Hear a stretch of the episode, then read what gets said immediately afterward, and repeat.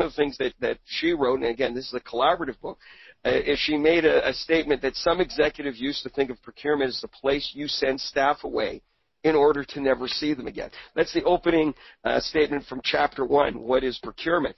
Some of you out there may look at that and say, I recognize that immediately. Some may look at it and say, well, no, I have an active involvement. And what makes that statement interesting, by the way, is back in 2007, CPO Agenda Roundtable talked about the fact that the vast majority of procurement or executives look at procurement as being non-effective in terms of adding to the positive gains, in terms of bottom line results, in terms of influencing value and stock value of the corporation. And in fact, many believe that the best, and this is from that 2007 survey, but it's progressed and still is in place today, where many believe that the best person to run a procurement department is not someone from procurement. So we're going to talk about that attitude of who is procurement, where exactly did we come from, what are our roots. Then we're going to touch on has procurement finally come of age, and there's a couple of things we're going to mention in that regard. As you know, there's been some major breakthroughs with companies such as Toshiba, where the former head of supply chain and purchasing was actually elevated to the role of CEO, head of a company. And one of the key things we talk about is this an example that procurement is finally getting a seat at the table? And it's kind of an interesting point, because what is the seat at the table and what does it actually mean? Does it mean that we're finally a credible voice? And if it is, then what do we have to do to make an exception the rule? And so we'll touch on that today. Then another area, and this was of particular interest to IACCM, we were told, is are win-win collaborations really possible? You know, we've all heard the term win-win, and what's interesting about it is it's almost become a ubiquitous phrase that has lost all meaning. Everybody wants a win-win relationship. Everyone talks about it. But is there actually tangible proof that such a win-win relationship exists? And immediately what comes to mind here is actually an article that Tim Cummins wrote, that he talked about the fact of how when people come at the negotiating table, and he was talking about the higher level executive, he said that when people are at the negotiating table, the stakeholders, they all lie to one another about what they can do, in what time frame they can do it, and how much it'll cost. So in other words, there seems to be win the business first, worry about making it work later type of approach that undermines the effectiveness of contracts. And so we're going to talk about what are win-win collaborations. We'll make reference to one of the more famous case studies, which we do in the book by Kate Vitasek, about the rebuilding of that Minneapolis bridge that collapsed, and how the state's procurement professionals literally moved away from their traditional method of contracting, looked at doing equal risk sharing, looked at actually collaborating and working to build a bridge in a time frame that up until then had never been achieved, and how they successfully achieved the outcome. And what's interesting is one would think, based upon that success, that it would automatically become a standard that would be scalable, yet it hasn't. And so we're going to talk about win-win collaborations from the standpoint of not only what it really means, but is it a scalable model that people can actually apply? And then finally, and again I touched on this earlier, the media and procurement. Are we really covered? And, you know, there's been some challenging issues that have happened out there where, you know, we have, back in 2005, I remember in Inc. Magazine talking about the fact that software initiatives and the predecessors to e-procurement initiatives were not going very, very well, and that there was no real reporting mechanisms to give a true picture as to where the industry was, who was succeeding and who wasn't succeeding. In a lot of cases, it resided the fact is that no one wanted to admit, after spending millions of dollars, that their e-procurement initiative hadn't achieved the expected results. So there was this sort of silent elephant in the room. Well, now, of course, with the advent of the internet, social media, the introduction of cloud-based solutions, the changing and evolution of technology, in which implementations are from months and years today, weeks and days, and the cost effectiveness of solutions. You know, the final analogy we talk about this is the emperor having no clothes. The old conception of understanding what is really going on in the industry and how it shapes our decisions, that is starting to really inform and empower buyers, procurement professionals, supply chain people, all the way up to the CPO in terms of how they can make the right decisions to achieve the right outcomes. So those are the four areas out of the nine that we're going to touch on today. So, Mark, I don't know if you have Kelly on the line. You can tell my voice is starting to go. I have a bit of a cold, everyone, so sorry if I sound raspy. But, Mark, that's really a high-level idea of what we're going to be talking about today.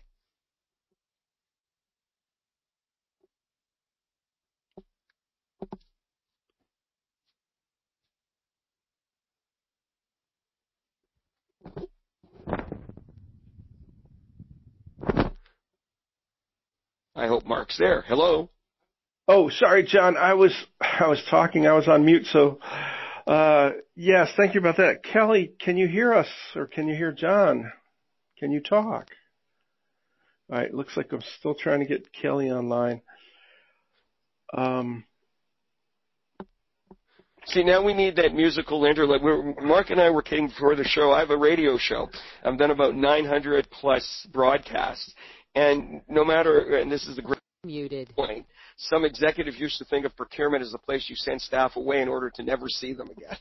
And I thought that was a brilliant way to open up the chapter. You want to elaborate on that a little bit? Yeah, sure. So, and one of the things, and I love that quote, and I think one of the key changes that we're starting to see about who is actually making up the core of the field, and maybe more importantly, the future of the field, is this idea that in the past you were actually sent to procurement, or you might get shuffled to procurement. But these days, people that are either partway through their career or people who are early in their career are seeking procurement out. And they're seeking it out not because they see it as an easy, comfortable place, but because they're ambitious and they see procurement as a way to further their goals. And so it's starting to force us to challenge all these new entrants and all this new energy and ambition. It's forcing us to challenge job title definitions and association requirements and the value they provide, as well as our expectations of things like analyst firms and solution providers. So some of the questions that we ask around in this area sort of look at the role models or the thought leaders or the advice givers that we've had in the past, and we're looking at some of the things that those folks are actually going to have to change, or the solutions that are going to have to come in and replace them in order to meet these new needs as we move forward. Okay, but you know what, here's an interesting thing, and we've talked about this many times in the book, Kelly, is the fact is that in the past, and I mentioned this, you know, 5-6 years ago, as little time as that, whenever I'd speak to an audience, whether it was 500 people or 20 people, and I'd say, okay, how many of you chose to be in procurement? Raise your hand. If I saw one or two hands go up, that was a lot. It was almost as if people fell into procurement because they felt a sense of responsibility or duty or opportunity was presenting itself. It's like the circumstances dictated the entry into the profession. What I found interesting, and I call it the Generation Next procurement professionals, they've chosen to actually be in this profession. And by choosing to be in this profession, it seems that they have a greater level of interest and demand to have a much larger impact beyond, cost avoidance, the traditional parameters of success. And that, I think, is interesting on two fronts. And I want to pose this to you as a question, Kelly, and anyone in the audience, again, feel free to, chime in with your comments, is the fact is that not only challenges the profession itself and those existing people who are in the profession in terms of their way of thinking, but in many instances, doesn't that challenge the very companies for whom these new pros work to rethink procurement itself? I mean, so when you look at answering who is procurement, it's not a unilateral self-examination. It's actually having a ripple effect throughout the entire profession, isn't it? No, it is. And I think in the past, the simple fact that even though it wasn't necessarily purposeful, they weren't being picked and chosen saying, okay, you're quiet enough or you're status quo enough or you're whatever enough. We're going to put you in procurement because that's what we want procurement to be. You sort of ended up with this, in some cases, ragtag, in other cases, just very different people in the profession. And so you had this blend that unfortunately didn't necessarily work out to be a strength. One of the other quotes that I love on this actually comes from Charles Dominick at Next Level Purchasing. And he talks about how in the days of the past, purchasing used to be something like the island of misfit toys. You can think about that old Rudolph the Red-Nosed Reindeer Christmas special, where everybody's there and they all have something, not quite healthy, but maybe something a little bit different. And I think it even dates back to the very earliest days. If you look a century ago, another one of the really fun stories that we uncovered as part of this is we looked at the story of what actually started ISM. So we think of it now as being, you know, another association like IACCM. You've got this big group of people. It's all procurement, for procurement, by procurement. But it was started by a sales guy. Evan Hendricks was a sales guy at ThomasNet, and he recognized in the process of making his rounds how disconnected people in procurement world were. And he had this idea, if I can connect them to each other, sales for me is going to be a little bit more like shooting fish in a barrel. It's going to bring everybody together, make it a little bit easier for me. And so in some ways, that hasn't changed. But we're starting to see the shift. And so when we talk about who is procurement, we can look at an individual level and we can talk about boomers leaving and we can talk about millennials coming in. We can talk about higher level graduate degrees or more diverse backgrounds. But we're also looking at it collectively. And I think where in the past procurement collectively has been defined by default by the people that ended up there and sort of the stereotypes or generalizations that other functions in the organization came away with, what you're getting now is all of these people who are choosing procurement. And they're saying, we're choosing procurement because, and it's very positive, that is all coming together to form a new collective identity, which is pushing from inside of procurement out.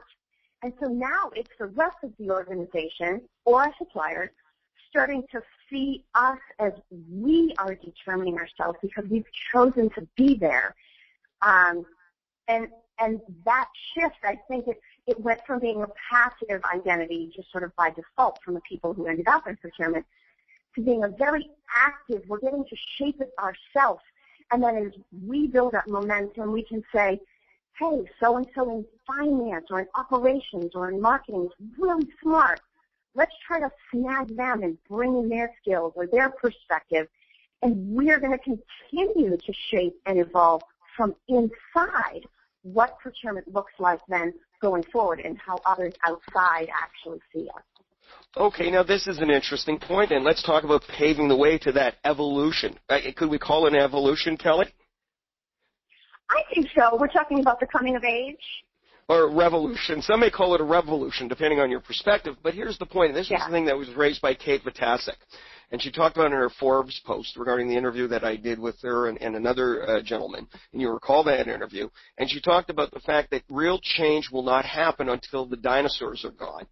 And I want to add to this and then point this discussion because we talked about this in terms. And by the way, listeners, this is very much how Kelly and I collaborated. So you're actually seeing the collaborative process on the book, I think it would be fair to say. But one of the things that's interesting about the dinosaurs, Robert Handfield, who's a well-respected academic in the field of supply chain, said that there is a definitive and definite chasm between procurement professionals of the past and the up-and-coming generation, so much so that this break with history was driven by his assessment that there is nothing tangible to be gained from procurement practices and methods of the past that will carry over into this next generation. So I guess in light of those two factors, is this a dinosaurs having to die out, as Vitasek claims, before the evolution or revolution can take place?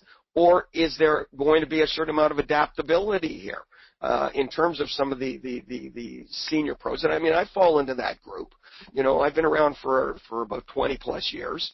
You know, is that going to be, you know, something that has to take place? Does there have to be a definitive and definite break before these changes can take place? Well, I think You know, and we talked a lot about Kate and her mention of the dinosaurs. It's kind of a theme that continues to run through the book. And one of the things, I should actually mention this, we haven't talked about it in a bit, but it's a very cool thing. Her discussion of the dinosaurs actually came from one of John's Blog Talk Radio interviews. And we have a transcript. I know there's listening learners and there's visual learners.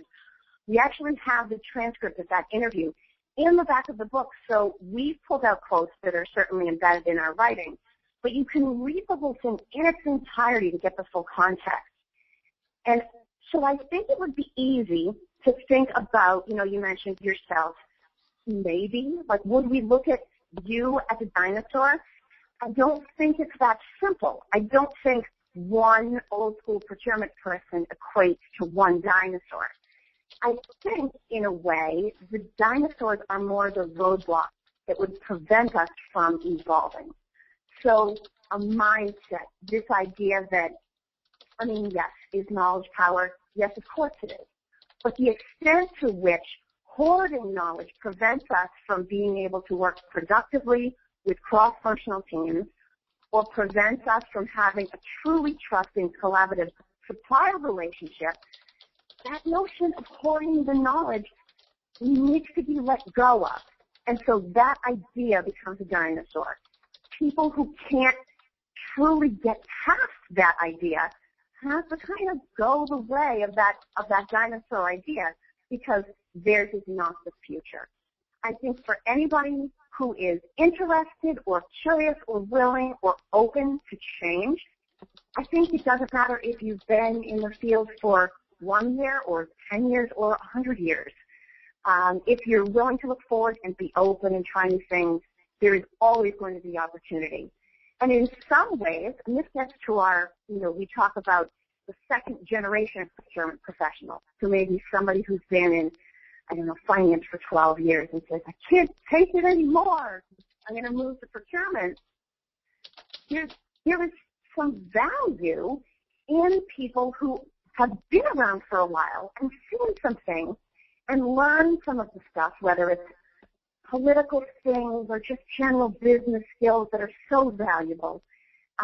Then having them come into procurement, I don't think you have to be fresh out of college in order to not be a dinosaur. I just think you have to be open to new ideas and willing to try new things, because without new ideas and new things, you can't get the new results that our organizations are really looking for from us. Okay, so here's the interesting point then in terms of this discussion. Is it safe to say that there is a transformation that is taking place? That this transformation, while it will be led by the new, and we'll call them again the Generation Next, excuse me, Pepsi for that, but that it doesn't automatically preclude those of us who have been in the business for a long time. In other words, our exclusion would be based upon our unwillingness to look beyond that with which we are most familiar and most comfortable. Do you know that? Does that make sense? And I think that it does, because I think the one thing that people with more experience have that younger, fresher people don't have that we talk about is also being critical is this idea of influence. You know, it's one thing not to have rank. In a lot of cases, rank is something that only comes with time. There's only so fast you can increase your rank or get new rank. But influence is sort of operating as separate from time. It's this alternate idea. And while new people can actively work on building up their influence, if they can partner well with people, whether in procurement or otherwise, that have been around for a while, they can leverage that influence that already exists in other colleagues to maybe introduce or implement some of their ideas a little bit sooner. All right. So in essence, who is procurement? How would you answer that? How do we answer that? I'll let you first go and say it, and then I'll very much the way we dialogued in writing this book. Who is procurement? So in my opinion, procurement is anyone that has a role relative to the effective management of spend in an organization. And I think it's a very broad definition, but I think it's empowering because it pulls in people who are literally sitting in chairs in procurement, but it also pulls in people in accounts payable. It pulls in distributed buyers throughout the organization that have a role to play. I think, in a way, we need to allow procurement, the idea, to sort of filter out into the organization. I don't think that takes away from our identity. I think it builds it up. So that would be my perspective on it. How would you want to walk away from this, John, defining procurement? I think the paradox or irony is that even though a younger generation's coming in, like, you know, you have ThomasNet and whatnot with their top 30 under 30, I think it's the younger generation that is actually bringing in an evolution of credibility that is redefining who procurement is. And that, I think, is what's important about that. Who is procurement is taking the shape based upon the realities of how the world is changing. And I don't think that could have happened from the inside out. I think it has to happen from the outside in. And so, and I say it's an ironic paradox, is that usually it's the most experienced people within an industry that tend to shape the policies and the direction. But I think now what's happening is the outside coming in, who is procurement, is the Generation Next people. They're the ones who are having the greatest impact and greatest influence in terms of where the industry is going. And thus, unlike any other time before, and maybe this was along the lines of what Handfield's thinking was, and maybe to a certain degree a much harsher view by Kate, but razor is the dinosaurs have to die out, is that it's the existing generation of procurement who is no longer defining it, but this new generation. So who is procurement? I think it's Generation Next, and the values and the ideas and the concepts they're bringing to create this greater vision and expanded role. Would you agree with that? I think I would. And I guess, you know, depending on exactly where you draw the line, I'm either a member of or sitting right on the boundary of Generation Next, and I feel like keep you around. So I'm going to move you out of the dinosaur pile, and we'll hang on to you for a little bit. So wait a second. Are you almost saying it's to a certain degree? Are you saying when you say hang on, you're talking about the existing procurement professionals? So are you saying it's almost like a safety net? Is there a certain element of where we know the brave new world is over there? We know we have to cross that bridge, but we're not sure how stable the bridge is, so we're going to keep these people over here like a parachute. Is that what you're saying? Well, I think some people need to be kept around, and I guess what I'm saying is almost even more you-specific, that it's also possible to be a member of Generation Next and to say, you know what, we love our new ideas, but we also see some value in these folks that have gone before us. Not everything they represent and not everything they've done or how they've done it. But we're going to keep some of those things around because we see value in them. Got it. Well, there you go. So that who is procurement. And again, let's turn to the listeners if there's any questions. And remember, this isn't a call-in show, although I wish it was because sometimes call-in shows are great. But are there any questions that anyone has before we move on to the next point here? Any observations? Do Kelly and I have a good grasp of this? Are we, and again, are we stimulating some new thought in there, or are we just out to lunch? How about if I just say that straight, Kelly? I mean, are we out to lunch? If you have a comment or a question, you know, please post them or share them with Mark. We'll move to the next one, I guess, which would be, if you could move to the next, has procurement finally comes of age? It sort of segues into this, doesn't it? What does it mean when you talk about coming of age and a mature perspective position versus influence? What's the difference between position and influence? Why was this an important part of this chapter, Kelly? So we talked about it a little bit, and I think if I had to boil the whole chapter down to one idea, it's this thought that there's been so much angst over the fact that procurement or the CPO role is not standard, is not established in all companies of a certain size across all industries. And I think that's been a very difficult part or a challenge that has needed to be overcome in terms of growing and improving the procurement identity. And what we really kind of said in this chapter is that regardless of what the next step is, and this is one of the areas where we did disagree, regardless of what the next step is or should be, we need to let go of the fight for the CPO. That does not mean that we are letting go of the fight for advancement or more opportunity or increased responsibility or a higher level of strategic regard. And that's, I think, where we got to this idea of working to build influence rather than rank. So as much as it's possible to have, you know, that really nice placard with the CPO tag sitting on the front of your desk, it is possible to have an empty title. You're not actually able to do anything with it. In a way, it's a little bit like getting the title without the raise. In the long run, what good does that really do you? But influence, now that is something. You may not get that card for your desk, but if you're clever enough to build it, you're going to be clever enough to use it well. And you will benefit personally. Your organization will benefit. We just have to be willing to look into less traditional channels to get that influence and build it, and ways of thinking about what we're actually gaining from each engagement. Does that make sense, John? Well, yeah, I in a way, and I talked about, before you came on, about the getting a seat at the executive table, which would imply influence, not just having a position and a seat at the table, but actually having influence. And in talking about it, I made reference, I think it was to Toshiba, who their former VP of supply chain was promoted to the company's CEO, top spot. And remember, we talked about that in an article where we're saying, is this an exception to the rule, or is this an example of what can be the first step towards the procurement's role coming into play? Because remember, Kelly, one of the things that's most important to note is that procurement, supply chain, over the last couple of years in particular, have become more strategic, or viewed as being more strategic across the entire enterprise. It's no longer seen as an adjunct function of finance and merely buying and selling goods, but people are seeing the strategic advantage it can gain. The question is who's the best to have that influence or oversee it? And remember, we talked about the CPO Agenda Roundtable from 2007, and although it's 8 years ago, there still seems to be a certain amount of prevalence to this belief, is that the best person to run a procurement department is someone who doesn't have a procurement background. Remember that discussion? I do remember that.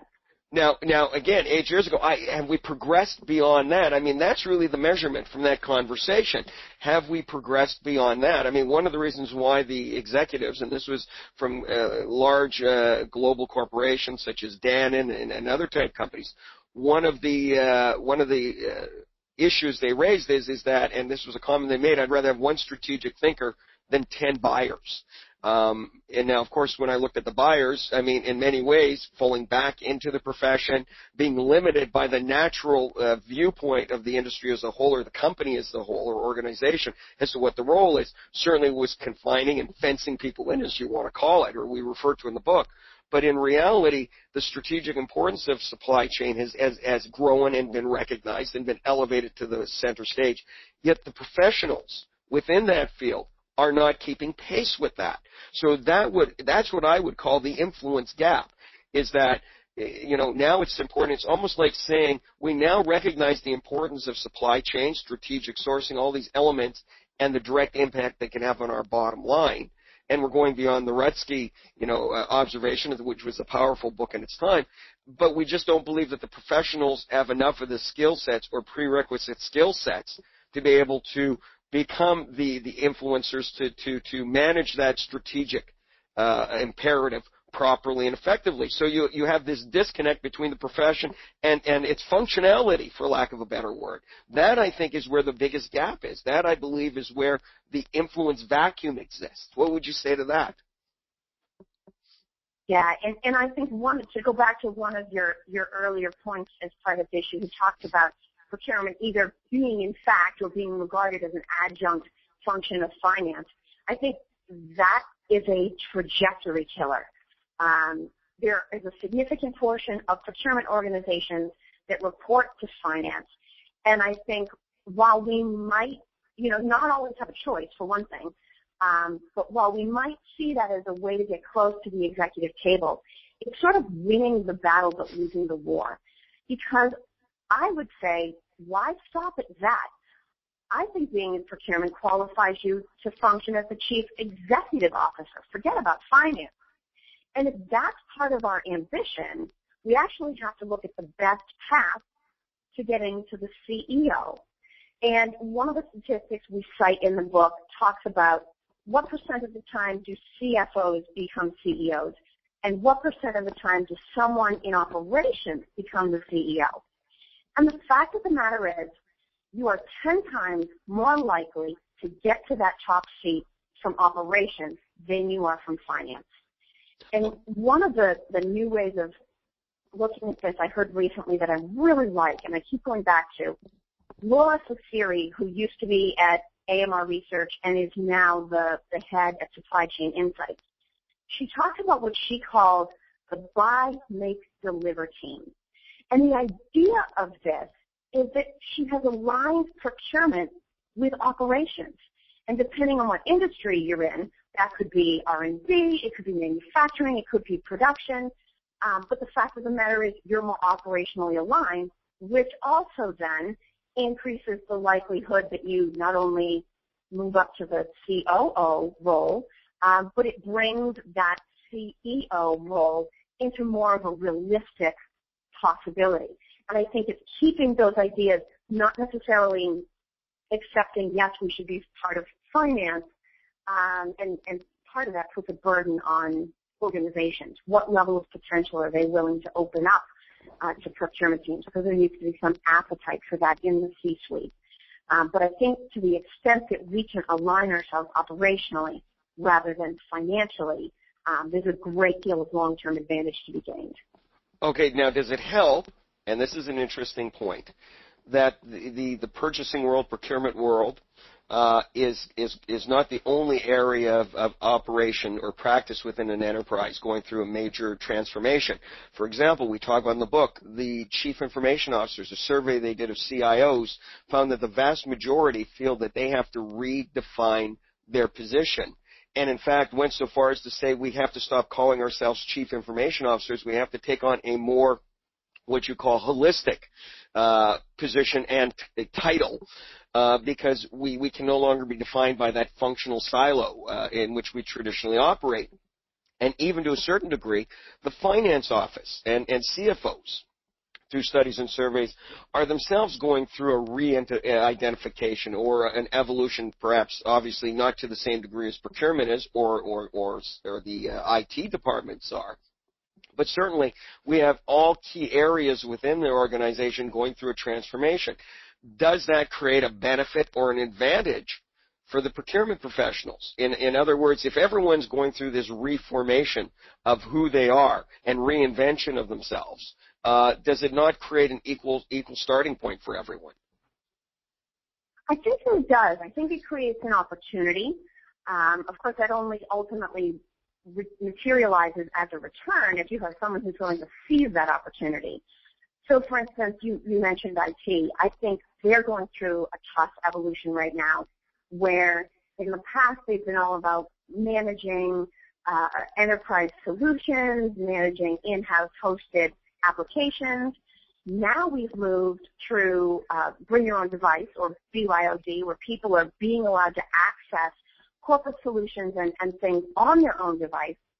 Now security, which was always part of IT's role, but probably a little bit more peripherally. Now security is the absolute heart of what they're trying to accomplish because the rest of the landscape has shifted. And I think that same sort of progression, although I think we're on a slightly different point in the past, I think that same sort of progression exists within procurement. Excuse me. And I think what it's actually probably going to be is it's going to have more to do with analytics than it does with some of the things that we've managed. So everything is, in fact, shifting, and it's shifting in response to things taking place outside of the organization.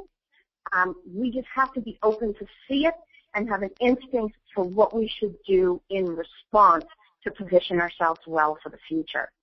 Okay, but now here's an interesting point, and I talked about the relationships management officer, because, and it cued it when you said outside of the enterprise or organization itself. you know, everyone talks about relationships, and you know, I was referring to the win-win and the ubiquity of that statement, which has almost lost all relevance and meaning, because, you know, it seems to be as unconsciously bandied about as good morning and how are you. I mean, people say that automatically. I can't think of the last time somebody actually said, how are you? And then stop to say, no, I really want to know. I mean, we say these things in passing, and I align it with that. But when you look at the relationship management officer, is that potentially a new role within the enterprise that brings together the CFO, the CIO, the CPO, the external trading partners, and all of these factors? Because let's face it, one of the greatest challenges we found with the procurement world internally is that they weren't very adept at managing their internal relationships, let alone their external relationships. The internal relationships were broken, and there isn't a great deal of collaborative exchange internally. And if you can't do it internally, you're certainly not going to be effective at doing it with external partners or stakeholders. So, you know, there's been discussion about this. You know, we talked about Kate Vitasek and you know, her approach to building relationships, and we'll touch on the Minnesota bridge collapse and that amazing case study she did. Andy Akrush's references to the relational model and the new way of approaching things. Is there going to be on the horizon an RMO that will be a composite of all of these coming together? You know, I think my perspective on that is it very much depends on what industry your company happens to be in and what role supplier happens to play. You know, you may have everything from suppliers largely still being sort of indirect and tactical to being one of the organizations that Proxima Group talked about last year, where we're talking about corporate virtualization, and companies are actually, they're not calling it outsourcing, but they're moving a greater amount of the responsibility over to their suppliers, where relationships are critical. So, in essence, managing relationships far more effectively, both internally and externally, is really the key to all of this, isn't it? I think it is, but I think it's going to have to be cross-functional. And as we talk about in our section on collaboration, collaborating isn't just a step you go execute. It has to be a mindset and a way of thinking and something you believe in order to be effective. Okay, so this sort of segues nicely, and you know, I think we've got an hour, so we've got 12 minutes left, so we'll talk faster. But if you look at this in terms of the collaboration section and the next point that we're covering, which is our Chapter 5, are win-win collaborations really possible? You know, when we talk about win-win collaborations, I mean, it really starts with what we've just talked about internally, doesn't it? I mean, are win-win collaborations possible? Are we, you know, or is it just like one of those sentiments that, gee, it's nice and we want it and we say it, but really we don't have a practical way to make it happen? I mean, I think it's more about, I guess you could say it's about having a practical way to make it happen, but in a way, it's more about having a need to make it happen. And one of the things on the collaborative front, you know, sometimes it's the exception that proves the rule. I've been talking recently about the whole Suzuki Volkswagen failed collaboration. So while you can look at something like the I-35 bridge in Minnesota and say, it's amazing how all of these companies, even while meeting their own personal needs, manage to come together and work very well together, you can also have two companies where on paper it should look like they would have every reason to be successful functioning as partners, but there's a flaw in the mindset and the attitude and the perspective of the people in the lead positions on each side that are actually signing on the dotted line. So you can create a chief relationship officer, but I think suggesting that the relationship orientation can be contained to a role is going to ultimately limit its success. In a way, everyone needs to have relationship building and management very high on their list of drivers. They have to want it right across all the lead functions of the organization in order to actually make it happen. Okay, so again, we're going back to it's an act of will. or is it circumstance? You touched on it. And let's talk about the bridge example. Sure. And Kate Patasic, I thought, was a great case study because it provides an ideal example of how collaboration works at its best.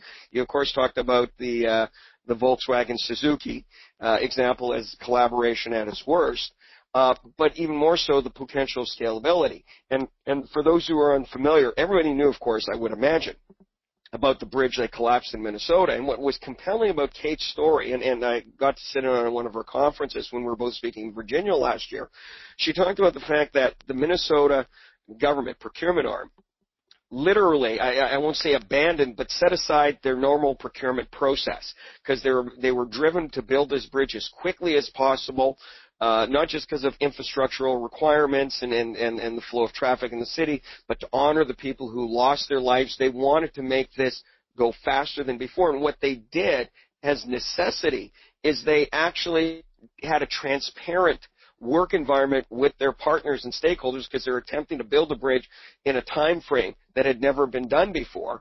And they put aside the risks, and they didn't have the same belt with suspenders terminology. And there seemed to be this give and take where the ultimate goal of achieving the final outcome, building the bridge within that time frame, honoring the people who had lost their lives, became the priority. And when that became the priority, the results were incredibly successful, which leads one to wonder, why is it then, is it all circumstantial that will drive that? Is there like the stars having to line up right to get people to truly collaborate to achieve a result that was amazing? And it's not really a scalable model because it hasn't been replicated to the same degree in other areas. It seems like there are these pockets of incidences or circumstances where the right things come together with the right people and amazing results happen. But if it isn't scalable, then the question would be, why isn't it scalable? Why isn't collaboration such as what took place in Minnesota not scalable? Yeah, no, and it's definitely not scalable, and it's not intended to be scalable. Why? One of the good ways to look at this, I think, is the difference between mass production and then the artisan creation of something. So if you are looking at an efficiency paradigm where you're in straight mass production and you are just chunking out these units as fast as you can and they're all uniform, there's very little subjectivity. There's very little reading that's required.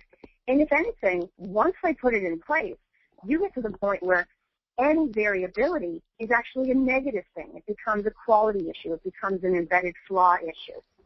I think when you have something that is as relationship-oriented as true collaboration between separate organizations, you need to have people that are not trying to do it fast. They're not trying to say, how am I going to repeat this? They're saying, my goal is to make this situation work right now. And they're putting their focus and their energy and their attention into what do these circumstances require? How can we, and you don't have to be altruistic to make it work. You don't have to be willing to give away the bank or put your own organization's objectives as secondary.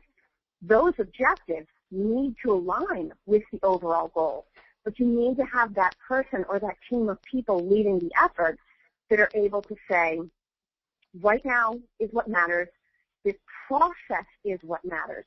At the end of the day, we're going to end up in the right place. But even if we take this same team of people and try to engage in another collaborative effort, those circumstances are going to be different, the other collaborative partners are going to be different, and so your approach has to be different. It can't be scaled. All right, but wait a second, though. This is an interesting point because traditionally, I'm not talking about the actual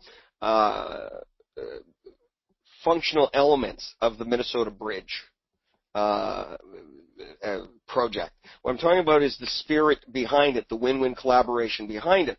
I mean, you know, let's face it, we've talked about this before, and I've been very critical of the Karrass, Dr. Karrass, you don't get what you deserve, you get what you negotiate mindset, and the adversarial nature in which we all tend to interact with suppliers. In essence, what we do is we negotiate a contract based upon a static moment in time and an objective, and then we use it to hold their feet to the fire. And you know, Williamson talked about this. There's been many references to this, that this legislation of performance rarely, if ever, produces the desired outcome. And so when I'm looking at the Minnesota example, I'm talking about a transparency, a matter of forming a working relationship that is adaptive to the realities of individual cases. I'm not saying it's the actual execution, because every acquisition outside of, again, what you can call the commoditized type acquisition, every type of complex project or purchasing project has its unique attributes. And I mean, Tim Cummins a couple of years ago at a conference said that there's a large percentage of these kinds of agreements and contracts that are not delivering the expectations. I mean, can we not create the same spirit of transparency and collaboration in different circumstances? In other words, it's that transparency and ability to adapt, eschewing the adversarial point of legislating performance to one of collaborating on performance. Cannot that be applied? And is that not scalable? I think that it can. And I'll just say, Mark, I am looking at my watch. I know we're drawing close here. I think the thing that procurement in general can take away from this idea is to focus on outcomes rather than activities. And I think for more on that, we do look back to Kate. It's one of the key tenets of her vested outsourcing sort of model, is that if you're looking to have something done in the very best way it can be done, you shouldn't tell someone else exactly how to do it. If you knew the very best way to do it, you should be doing it yourself in-house. If you've hired someone else because they can either do it more efficiently, more effectively, at a lower cost, you're acknowledging that they either have something you don't or they know something you don't. And so in any kind of contract, I think there's the possibility to build in the idea that as long as the supplier meets your requirements and gets you to the right kind of an outcome, the details of exactly how they get there, as long as they don't violate any of, again, those requirements, that's what you hired them to do. You have to let that variability exist. And from a procurement perspective, where this can sometimes cause trouble, is when we're sourcing, we're selecting a supplier to put a contract in place with, we are so focused on speccing out the services, the details, the descriptions of the items, that we forget about the outcome, where it's the outcome that needs to be apples and apples between the proposals, not the path to that outcome across suppliers. So within that context, win-win collaborations are possible, but we have to redefine what it means to be a win-win, and even more so what collaborations actually mean.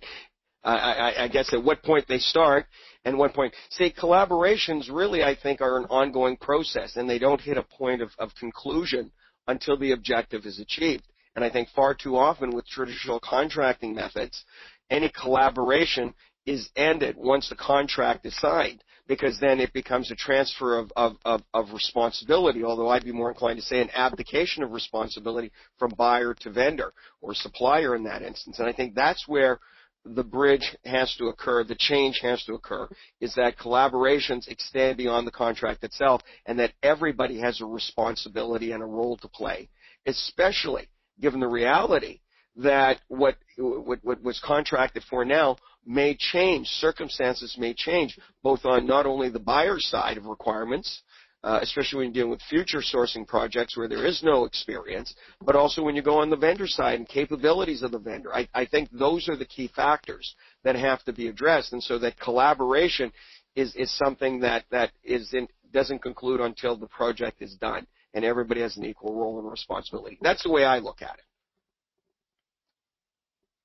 Now, I just wonder if we're out of time. Mark, are we out of time?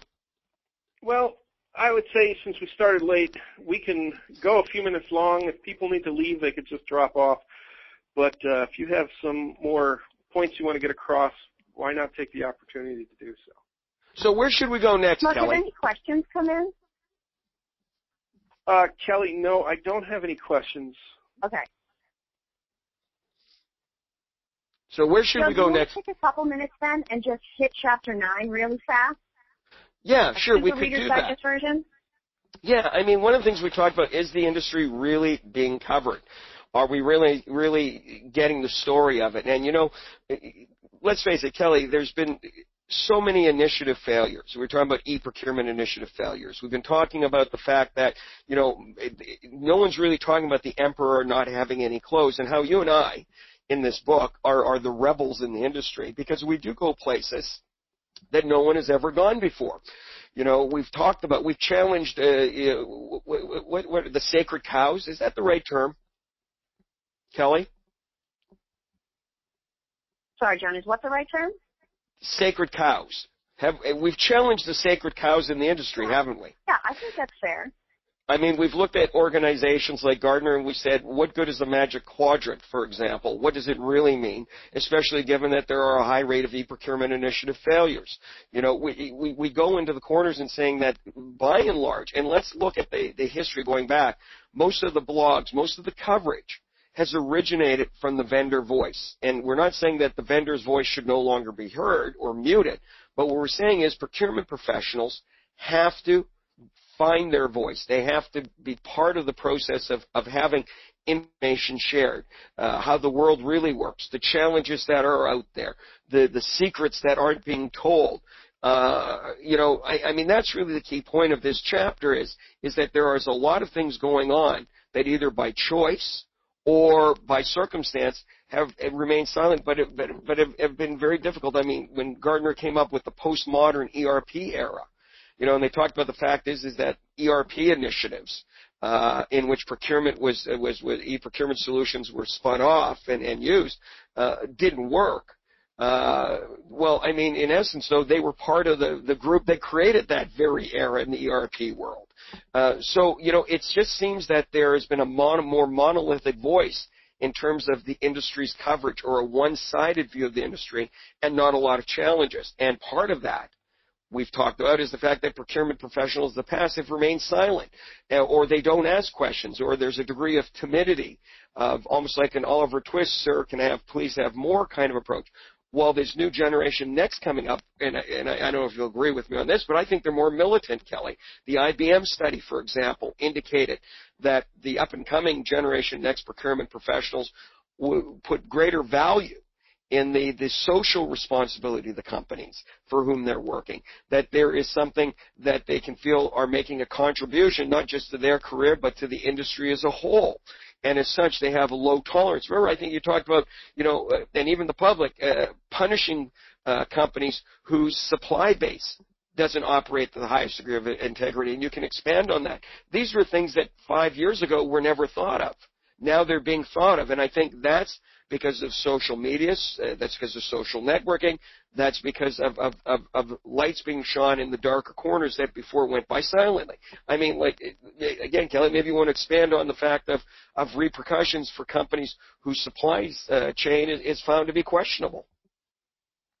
Yeah, sure. So this was actually another piece, slightly more recent, maybe first quarter of this year, another piece of Proxima Group research, where they found out that not, and granted this is primarily relegated to sort of a B2C type environment, that if your suppliers are involved in some kind of scandal, and it doesn't really matter if it's an accounting scandal or if it's a labor standards scandal or a environmental problem, the customer base will exact their punishment on you, and that consumers are far more likely to pass along the word about a brand that has offended them or that they will no longer be loyal to than they are to pass along good news about a brand that they like or a product they're impressed by. And I think to the point about social media, as everyone in general, but certainly digital natives, people that are coming up that don't remember life without Facebook and Twitter and all the different media sharing applications like Instagram and whatnot, if nothing else, everyone in general is becoming more vocal in some form. And I actually think that this is one of the huge potential wins for procurement. I'm someone who has been a practitioner, I've been a consultant at a solution provider, and now I've gotten to be a blogger. And one of the things that I observe so frequently is just how little voice the practitioner community chooses to take. That we would love to hear more. So many times you feel like it's one marketing person talking to another. What everybody really needs to hear, whether they like the content of it or not, they need to hear from actual practitioners. What's important to you? What do you think the research means? What do you find interesting or applicable about what people are writing? And I would hope that one of the things that people would become more vocal about is about the media and the analysts that are covering the space. Tell us if we're off base. Tell us if objectives within an organization don't seem to align, where on the one side you're giving somebody an award, and on the other side you're either saying that there's a problem with the solution or you're ignoring the problem with the solution. I don't think that's something that practitioners who deserve high regard and therefore valid coverage of the industry should be willing to tolerate. And whether the response ends up being vocal in response saying, I have a problem with this, or I challenge this, or I question this, or explain this further, or whether that vocal response is something more action-oriented, like traffic gravitating from one site to another that provides the kind of coverage people would rather see.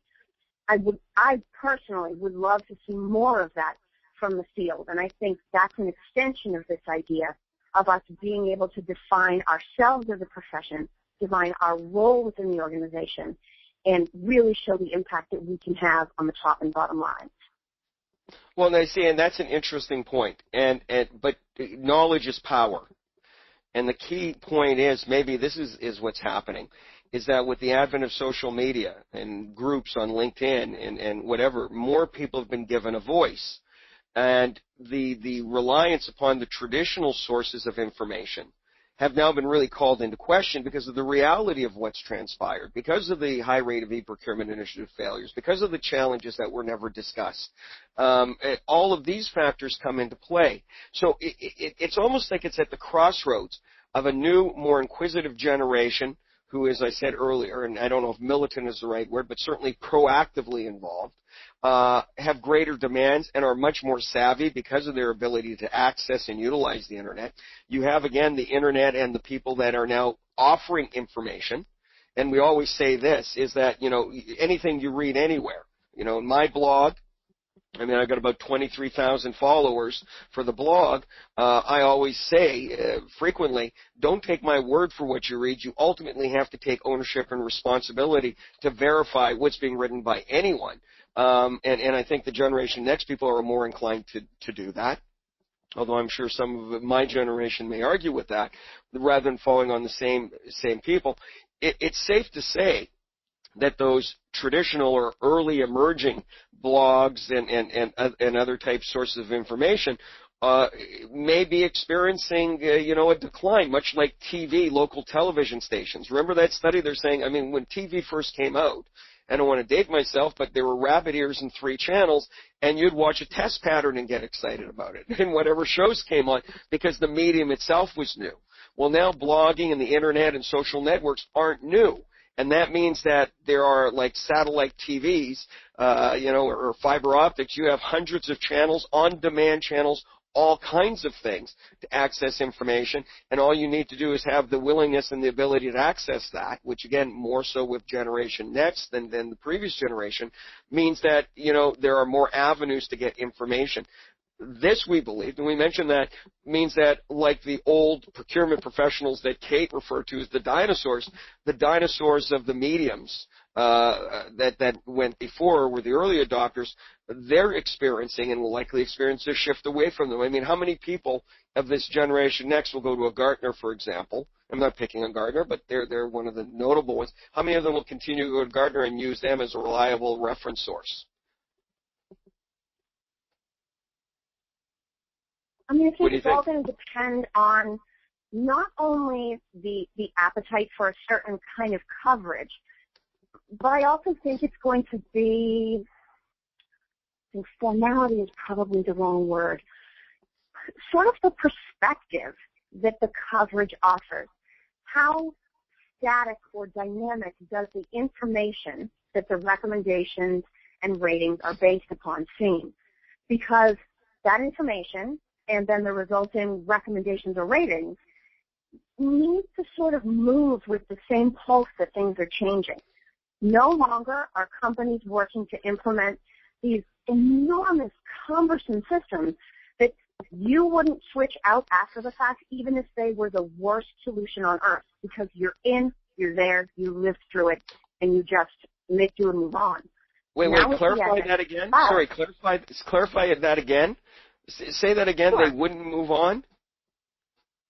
I think with some of the massive, cumbersome ERP implementations of the past, I think you get to a place where it would have to be so bad in order to get a company to go through it again, to change providers, to move to a different solution.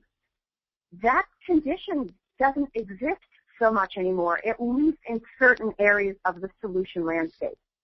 So where once upon a time, even something like an e-sourcing solution, by the time you got it in place, you'd fought so many adoption battles and so many customization hurdles, you say, you know what, I don't want to change. That was a nightmare. We've made it the best we can. Let's just stay. But it's not like that anymore. Things are cloud. Things are centrally hosted. It's much easier to switch. And not only that, there's far more integration between the platforms themselves. And it's all of that decision-making changes and the way organizations look at the solution and think about them. The coverage of the solutions needs to undergo a similar change. So it doesn't make sense anymore to have this big sort of static-seeming overview that only comes out every 18 months, 2 years, 3 years, something like that. That's not going to be college enough information to actually help people. It needs to be on a regular basis as the news comes out, as things change. I think there's an expectation that things will be a lot more timely because decisions, not that things are going to turn on a dime, but decisions can be more responsive. Decisions can be more timely. And that now includes the solutions that we're implementing across the enterprise. Well, you see, now what's interesting about that is, and this is the thing, and I remember once being in Sweden, speaking in Stockholm, to VPs of a lot of major corporations there, and somebody from Capgemini came up to me, a senior executive, and said, you know, in the past we would think in terms of years, months and years. We now have to think in terms of weeks and days. Now, this is a couple of years ago, and you clarified that client expectations now are no longer we will make this elongated investment in a 1, 2, 3 year cycle with the hope of a payoff, especially seeing in most cases those payoffs never materialized. We have people now that can literally turn on solutions within a couple of days and measure and quantify the results without even having to integrate within the existing ERP backend. I mean, back in 1999, 2000, I remember meeting with an Oracle rep, and they said, we don't get out of bed for $1 million, anything less than $1 million, and we're working on this project for the D&D. And one of the interesting aspects of it is we said, well, we need to get this external solution. They referred to it negatively. I thought it was always a negative term, as a bolt-on solution, and we've got to build this bridge to connect the two. Integration, and it's going to cost $800,000 just to do that bridge. And so all of a sudden you had this barrier or obstacles to look outside of the core implementation. Sorry, nowadays what's happening is that you have these solutions that are quite independent, islands onto themselves, can achieve the results. You're no longer into this EDI world of only a handful can engage in this costly transfer of information. It's even better than XML. You've got the ability to capture data and share it, but you've got the ability to execute the job outside of a monolithic initiative, I think that changes the coverage, because, you know, you no longer have to go through this analysis, nor is there that intimidation level that goes back to the days. Remember, you're talking to somebody who remembers the punch cards and the 8-inch floppies and CPM before even MS-DOS came into the realms of operating systems. The reality is that now you can be up operational and check and test the veracity of a system in a matter of days than having to go through this elongated implementation process before you realize anything. And that changes the way in which you have to cover an industry. And I think that that's really a factor of the maturation process, but the ability of traditional organizations and their business models have changed. You know, I mean, you don't pay. You know, like Gartner, you know, when I talk to vendors, especially the up-and-coming vendors, going back 5-6 years ago, you know, you have to pay $10,000, $20,000 to get Gartner coverage, and Gartner was considered the gateway to credibility. Well, that isn't considered anymore.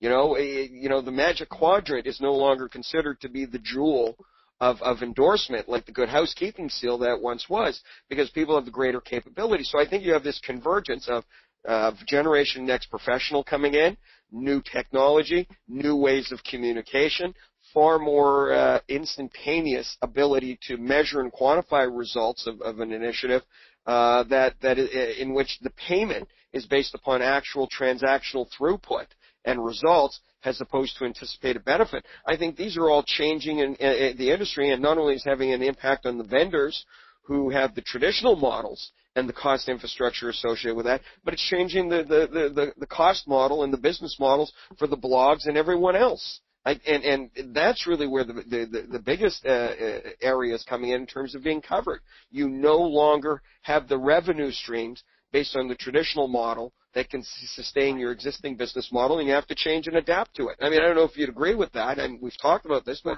what are your thoughts, Kelly? And we'll give you the final thought. Cool.